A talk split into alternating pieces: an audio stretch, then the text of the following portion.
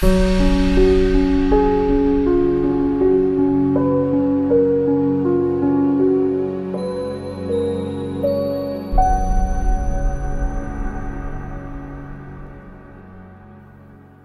you know, I'm thinking about this. I've been talking about this thing, seek first the kingdom of God. I spoke, spoke about let your light shine in the previous sessions. Now, now I've come to a point where I want to talk, and it's so nice to talk about this particular saying. And when you stand praying, forgive if you have aught against any, that your heavenly Father may also forgive you your trespasses. But if you do not forgive men their trespasses, neither will your Father which is in heaven forgive you your trespasses. So, how clear does the way, the truth, and the life, the Messiah speak there in the red letters? How does he say those words? How clear can it actually get when he says, he says, and when you stand praying, forgive if you have aught against any. In case you're worrying, where is that? That's in Matthew, Mark 11, verse 25, I'm talking about. Okay? I didn't turn there, but I just quoted you the verse because it's, it's part of my life.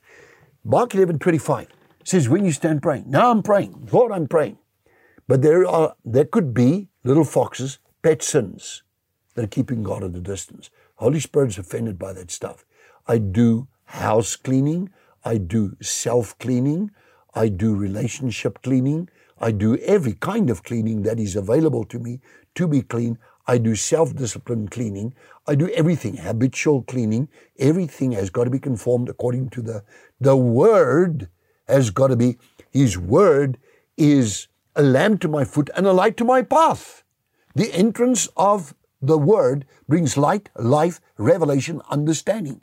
But if I sit, I'm, I'm telling you now, I'm amazed at the way people battle to forgive. I am, I, I tell you what, if there's one thing that is really stunning, and the danger is what the Messiah says. He says, For if you do not forgive men their sins, neither will your Father, which is in heaven, forgive you your trespasses. Wow, that's powerful. That is weighty. So I worked with a, a pastoral psychologist. He wanted me to become one with him. And I said, no, that's not my call. But um, he's gone on to be with the Lord, Dr. Hannes Jonker. And he was very big on the whole concept in his counseling of forgiveness. And it's one of the first things he taught when we were taught. He was a lecturer coming in from Stellenbosch University. And man, I tell you, the man was just, when he did pastoral counseling, but he always began with who do you have to forgive? And do you have a list of people that you have to forgive? I'd go on my knees, personally, and I worked through my life as back far as I can possibly remember that I said something, did something, offended something, you were, you know, were nasty towards anybody. I had to forgive the caboodle, I, all of them, and say, Lord, and I bless all my enemies so that I open the door for your blessing upon my life. And you know, when I did that, it is the most amazing thing.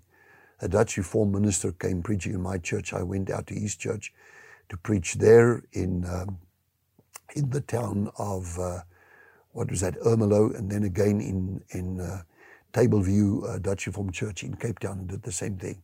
And I, I I just started talking. He said how this changed his life also.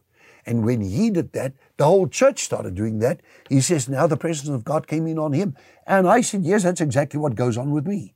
Every time I am sincere with God and I put my mind to self control. And the most important of all, of course, is the tongue. That kindles a great fire. I want to tell you, sets a forest alight. So I decided right there and then, he who controls his tongue can control the cycle of life. That's what the Bible says in the book of James. Tells you, you know, because a small fire is the tongue. Father, help each one to control ourselves by the power of the Holy Spirit in Jesus' name. Amen. Did you enjoy that? We would like to connect with you and share much more with you. Just click on the link below and follow there, and it'll open up a whole world, a whole new experience of great things of God just to bless you. We love you.